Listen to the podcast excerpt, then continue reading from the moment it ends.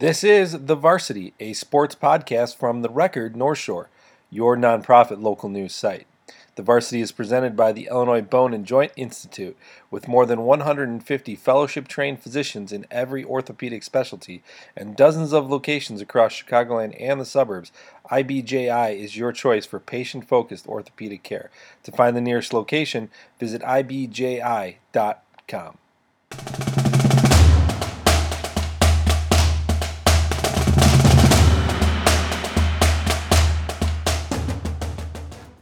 Howdy, folks, and welcome to the latest episode of the Varsity Podcast, a podcast where we discuss everything involving North Shore High School sports. I'm Michael Dwojek here with the record North Shore founding members Joe Coughlin and Marian Carlino as we get you set up for the Dog Days of Summer uh, podcast, where uh, we got some stuff to talk about, but we are looking forward to days where uh, we'll have a lot of uh, stuff to talk about this upcoming fall, and that's happening in a few weeks. But Got to get there one more week ahead. So in this week's episode of the podcast, we're going to do a two half format. Um, in the first half, we're just going to get you all caught up on the latest uh, testing news or um, how New Trier is going to be handling uh, COVID 19 and the Delta surge right now and how that could affect uh, sports in the upcoming fall season. And also, we're going to give you a better rundown of what happened to Maggie Shea at the Olympic Games and then the second half, we're going to look forward to the fall season with fall practices having started. We're going to look forward to some uh, athletes that we want to see um, compete this upcoming fall. But before we do that, just a reminder that you can subscribe to the podcast anywhere that they're available.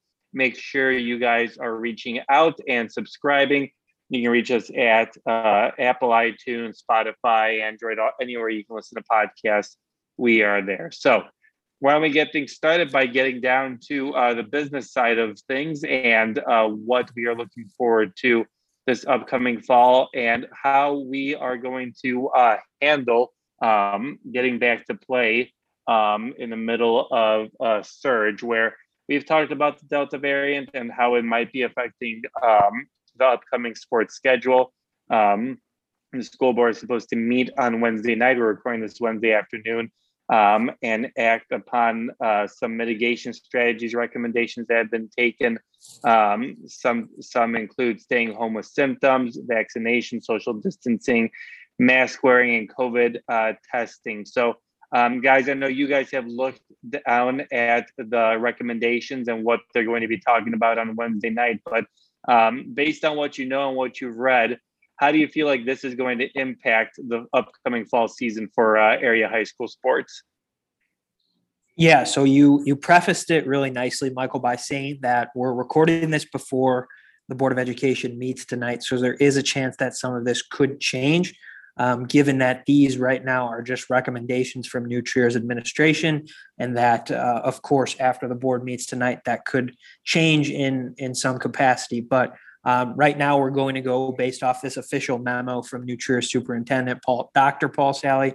Um, and the, the, the, surprising thing, and you uh, you mentioned it, Michael, was that um, students who have not provided proof of their COVID nineteen vaccination to the district and are participating in any extracurricular, so sports obviously included in that, will be required to undergo weekly COVID 19 testing. So um, the same goes for uh, staff members at New Trier who have not provided proof of vaccination. So that that one I would say caught me a little bit by surprise because this is the um, kind of first we've seen of this from one of our local school districts implementing this. But um, I would say that this could have a similar effect on the sports season that it did uh, when when we last saw play and when we last saw sports action um, in kind of that that summer uh, season, and athletes at that point were still undergoing testing while they were in school, um, particularly at New Trier with New Trier's um, safeguard uh, saliva screening program, where in order to come to school in person, they were required to take part in that, and um, that was very similar to the testing program uh, that they'll be adapting for unvaccinated individuals. So if a positive test came back from that screener program, then it resulted in uh, necessary quarantines and then uh, started to have an effect potentially on sporting teams because it, those individuals would be required to um, step away from the team, obviously, and then depending on close contacts and quarantines, that would result in potentially games being canceled or postponed. So I think it could result in a similar effect, um, but hopefully with the now with there being uh, many more students hopefully vaccinated uh, hopefully there will be a lesser effect than we've seen that, that than we saw last year. Yeah, I just um, I'm with Marty that it's it's going to affect things, but um, we can't pretend that COVID isn't guiding us here on what to do. COVID's affecting things, not the precautions we take to help mitigate the spread. Um, I think we got to keep that in mind. You know, I think there's going to be maybe maybe some people who are upset or um, frustrated that player X or Y or team X or Y gets quarantined or, or out of a game or out of a week um, because of this testing protocol if it goes into place. But they, they have COVID. These are measures that are proven and, and to keep us safe, to stop the spread, to mitigate the spread and slow it down, especially with a more dangerous Delta variant going around that affects kids um, at least get they, they can catch it easier have been proven to so far i i think it's just going to be part of part of what we live with this year and i don't know if there's too much we can do about it we're living with covid and doing our best to still toe that line between um, safety as well as uh, keeping the activities and the things we love and the mental health that we so need um, and i think we're doing that and this is a safe way to do it um, I think if we can do it with these safe mitigations in place, we have to expect some disruptions. Um, and I think it'll happen. Um, I think it's a foregone conclusion, really, that somewhere, I mean, somewhere there's going to be a, um, a quarantine team or a canceled week in New Trier. Hopefully there's not in Loyola, but I, I there, there might be. I think it's a good bet that there will be with um, the surge going on right now. And we just have to do what we can to protect our community. And I think that's going to be part of it from here on out. Hopefully, we were able to get a grasp on things soon, but clearly not yet. So, is this something that affects indoor sports more than it does outdoors, or is, or is this going to be kind of a universal uh, thing? What do you guys think? Man, that's that's a tough call. Um, indoors will have masks. Outdoors, obviously, are outdoor, um, so less spread. I think a lot of what what you're going to see in, in my opinion, and I think some studies have shown this last year, is a lot of extracurricular um, student athletes or whether it's clubs or whatever brought it from somewhere else didn't necessarily get it while they're playing the game or competing or uh, you know being in that activity they didn't get it while they were there they got it somewhere else and brought it in so i don't know if it's going to affect either one more severely than the other it's just kind of some a matter of un, unfortunate circumstance that's going to lead to a student or a team getting uh, getting dinged here. Yeah, it's hard to say in that sense, and I think Joe summarized it effectively. An interesting um, point of discussion to to note here as well, and we talked about it either last week or the week prior to that, but um, we don't know what the protocols, what the quarantine protocols in place are going to be. And I think that's going to have um, potentially the most impact out of anything on the fall sports season because it's going to determine who is a close contact and who um, will then have to go into quarantine if a, a positive COVID 19 case arises and how many. That was, I think, the issue with um, some of the sports last year that we saw one or two positive cases of COVID would then result in the entire team or close to the entire team and possibly other teams then uh, who were practicing in similar areas or who were around that positive case then had to then go into quarantine as well. So um, depending on what that guidance states, and that's going to come from the Cook County Department of Public Health, and New Trier will follow that guidance. Depending on uh, what comes forward in that end of things, is going to is going to determine, in my opinion, how significantly um, I think positive cases of, of COVID will affect sports.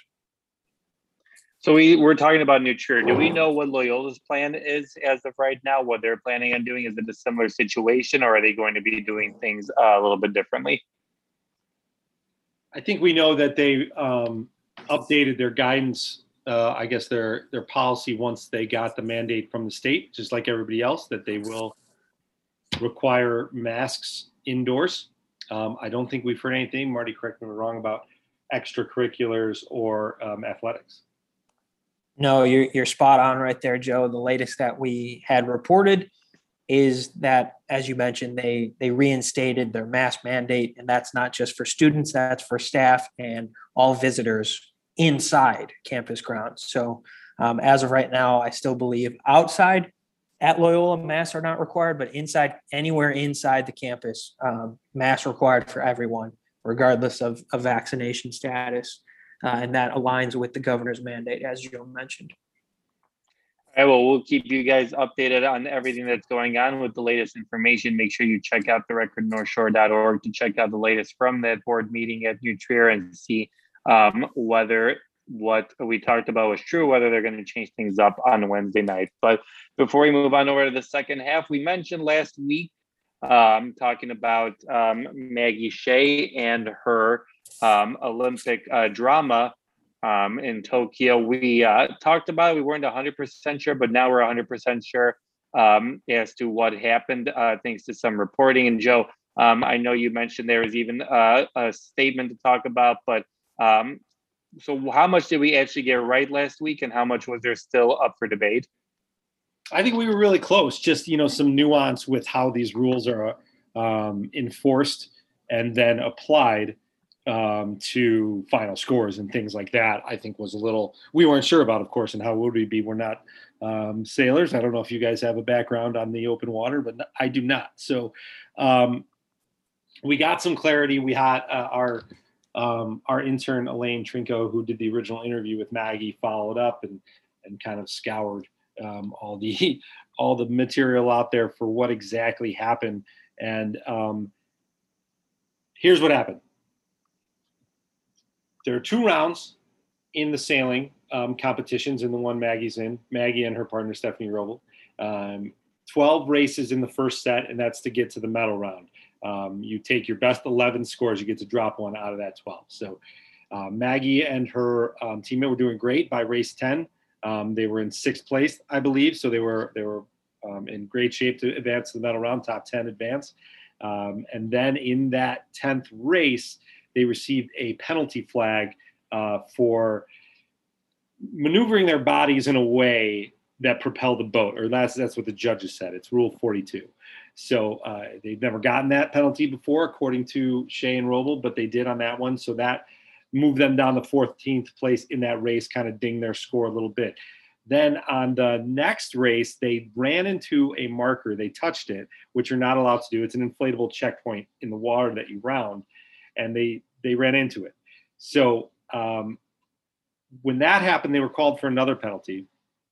Then they did not move out of the way of the action in the correct manner, which led to a disqualification for the judges. They didn't realize the disqualification, so they finished the race. But because of that, they ended up in last. So those were the two main penalties. What really stopped them from getting um, into the medal run was because of those two main penalties they were forced to take that zero in that race, in the 11th race where they hit the mark and got a zero and were disqualified. In some cases, you're able to drop that zero because you only take 11 scores. But the judge ruled it was uh, it was a score they had to take, so they could not. It's called the do not exclude. So uh, they were not allowed to drop it. That dropped them down to 12th place, only a couple. I'm sorry, 11th place, just three points off the 10th place score, the qualifying score. So if they were able to drop that 11th race from their scoring, they would have reached the medal round, but they weren't. They didn't. They had to go home. So I hope that uh, explains it um, a little bit. I do have a statement from Maggie that she sent to us. While we are somewhat disappointed to walk away from the Olympics in 11th place, 11th place, I am so proud of how we prepared and raced. We left it all out on the water. I promised myself going to the Olympics that I would not define success by our finishing place because so many things were out of our control, an inherent dynamic of sailing. I am proud of what we accomplished in the last five years. For example, bringing home a bronze medal from the World Championship and reaching a world rank of fourth. I am proud of how we grew as athletes and people. We ended this campaign mentally tougher, physically stronger, and far more mature than we started. And for those reasons, I have no regrets. I've learned that in sports, you need to take the good with the bad and compete because you love the process and the journey, not the end result. She also thanked a lot of people after that, but that's the statement Maggie gave us about her and um, Stephanie not being able to advance. So we were close, but those are a little more details and um, just some tough luck. Yeah, obviously tough luck, especially for uh, like she mentioned in her statement, working five years to get to this moment. Obviously, some miscommunication as well, but um, that's how it happens. And uh, um, hopefully, that they can uh, get back from it and learn from it, and obviously compete moving forward in some world championships, and even maybe in 2024 at the next games. All right, we're going to move on over now to the second half. But before we do that, let's give a quick thanks to our sponsor, the Illinois Bone and Joint Institute. They have many locations in the Chicago area, so make sure you check them out. Move better and live better. All right, this week, fall practices have started. All our teams are out there competing, doing tryouts, or um, some teams, like the golf teams, are actually going to get started on Friday and Monday. So we've got some competition to look forward to. Um, so I thought, why not look forward to the fall? What, what athletes we're looking forward to seeing, and uh, looking forward to what kind of teams and uh, storylines that we're looking forward to. So um, why don't we go around and talk about some of the athletes that we're looking forward to seeing? Marty, why don't you start?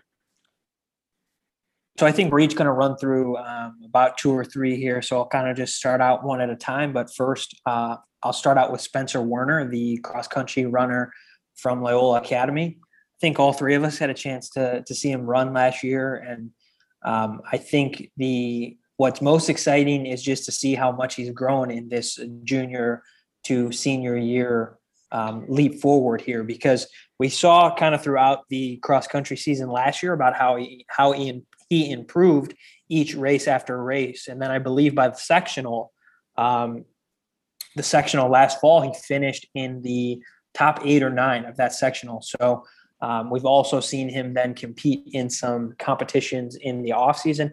I believe he was in the Nike National race and finished in the top 10 there as well. So expecting big things for him. And um, last year, I know we had a chance to cover Loyola quite a bit, and they um, kind of were a little bit top heavy in their in their roster. So I think this year coming forward, uh, a little bit more balanced throughout. And uh, Werner, I think, is going to be the leader of that group. And I think we'll see him challenge to win the individual sectional, sectional and uh, possibly make some noise at the uh, state championships at the end of the season. So, I'm really looking forward to seeing the growth from him. Joe, how about you? Yeah, uh, I'll start out um, on in an indoor sport here. I'm going to start with volleyball at Loyola and Mia McGrath, who's a senior, rising senior, going to Clemson. And um, Loyola had a nice team last year. They had some good pin, pin hitters with her and Josie Franzik. And now it's Mia's show. And Mia proved a lot.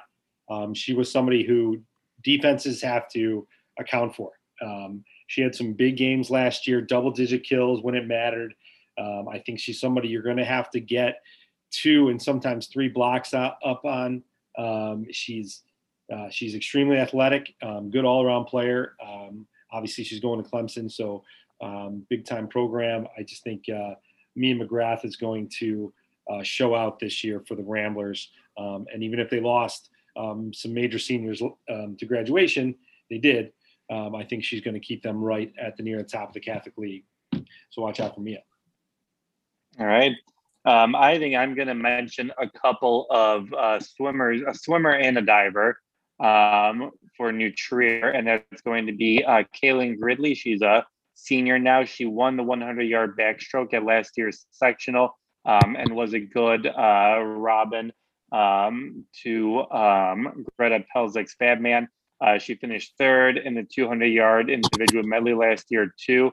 Um, so obviously she's got a lot of uh, good experience looking forward to, and uh, she competed well at last season, kind of weird season, and especially at last year's sectional. So looking forward to what she can do, and also looking forward to what Sydney Holder can do.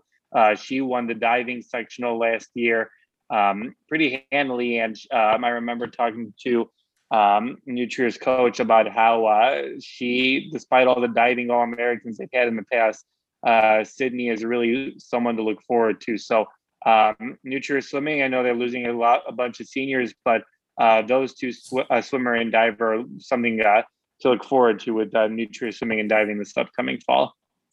Let's go back to you, Marty. Yeah, I'm going to go with um, Madison Lou for my second pick.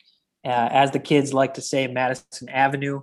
Uh, that was one of the first stories, actually, that um, Joe reported on for the record is how she kind of earned that nickname of Madison Avenue um, from the team. And I know all three of us had the chance to see her play last year, and she was only a freshman last year. So, um, correct me if I'm wrong, guys. I believe she was the individual sectional champ as well as New Trier's team being the sectional champs.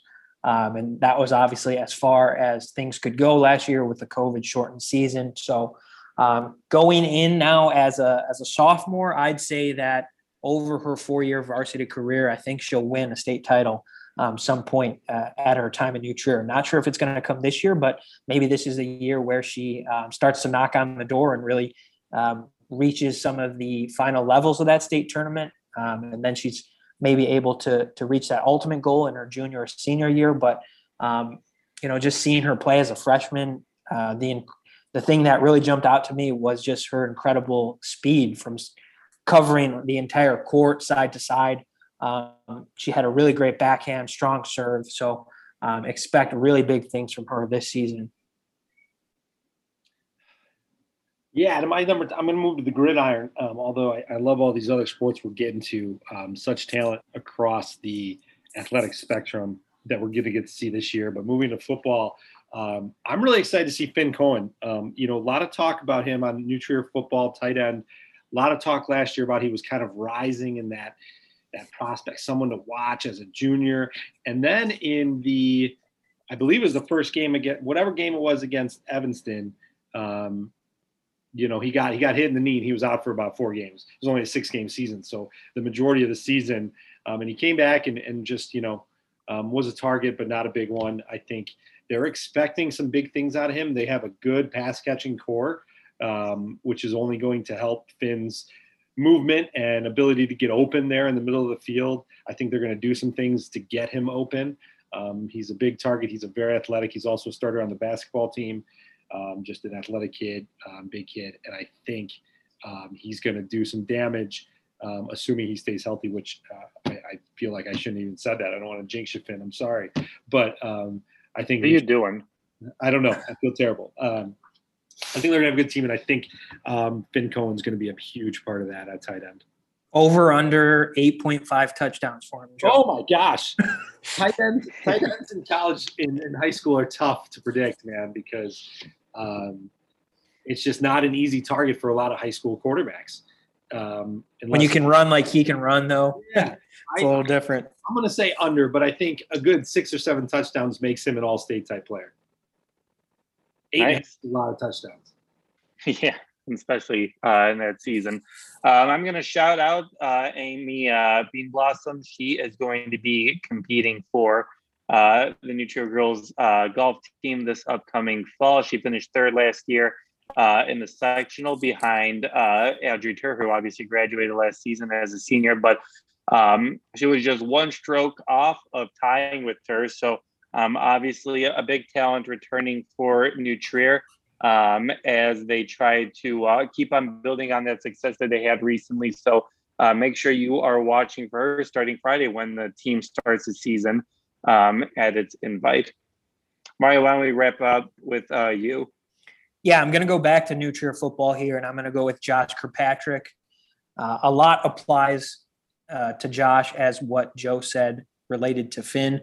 I think together, paired with Cohen, um, you know, Josh and Josh and Cohen together are going to be one of the uh, most lethal duos in the not only in the area but potentially in the state. And I think New Trier has the makings of a, a, really dangerous offense. And how could I not say I'm looking forward to watching Josh after that spectacular catch last year against Glenbrook North? I think that was probably one of the best catches I've ever seen while covering high school football. And uh, the photo certainly doesn't certainly does that catch justice and shows how uh, phenomenal of a catch it was. So I'm hoping he's got a couple more highlight reel plays in him for this season. He's a big target. He became a huge part of their offense towards the end of the season last year. So going into this year, I expect he's going to be um, pretty heavily targeted.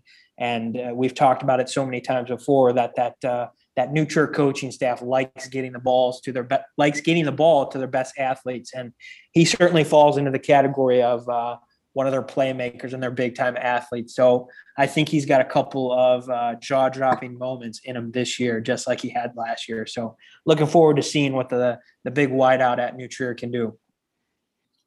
All right, Joanne, you finish it up here? Yeah, I'm I'm really looking forward to see Loyola's um, tailback. I don't. I was going to say new, but he's not new. Um, you'll remember the name Marco Maldonado as the uh, the understudy to the extremely talented. Um, oh my God! I forgot. Help me. Pemberton. Vaughn? Oh my God, Vaughn Pemberton. I can't believe I totally had a brain, um, a brain You space. good? Vaughn Pemberton, all everything last year, and Marco Maldonado got in there occasionally too. Got some carries, got some scores, spelled uh, Pemberton from time to time. Not that he needed, it. um, but uh, I think you're going to see something special from Maldonado this year. I think the coaching staff at the Loyola knows it. I think they're going to give him ball in space. I saw some great things last year out of the backfield in catching the football. Um, he's a little shorter than Vaughn, but he's still pretty stacked, pretty built. Um, you're going to see him burst through holes with a very serious lightning bolt of speed um, and just kind of uh, carry that um, into the second and third levels. And I think he's going to outrun a lot of folks right in that second and third levels. Um, and, and that lower center of gravity, pretty shifty guy as well. So uh, I got big. I, I, I've actually been looking of ways not to talk so highly about him, but I really think he's going to be another all stater there for Loyola. Over under 8.5 touchdowns. I'm gonna, go with the over. Unless they have a junior tailback, which they could, who who's that talented that they're gonna split, and maybe they both get eight. I, I gotta go over. I'm gonna say I think you got to hammer the over on that. one. 10 to 15 tutties. Um, obviously, a lot of stuff to look forward to, and obviously, you can tell our excitement that we're looking forward to uh, covering the fall season as the different sports begin. So that's something we're looking forward to, and we'll get to talking about more um, in upcoming episodes. But that's everything that we've got for this episode of the podcast. Just a quick reminder before we say goodbye that you can subscribe to the podcast anywhere that they're available. Make sure you uh, subscribe, give a nice review, what have you. Look at old episodes of the podcast as well. You can find us anywhere by just searching Record North Shore, and you'll find us there. So, for Joe, Marty, and I, thanks so much for joining us this week, and we will talk to you guys down the road. Thanks for listening.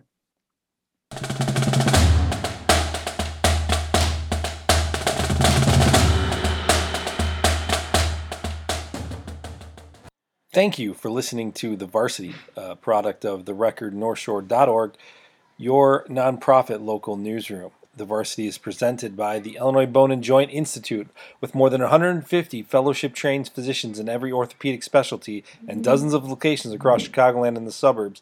IBJI is your choice for patient focused orthopedic care. To find the nearest location, visit ibji.com.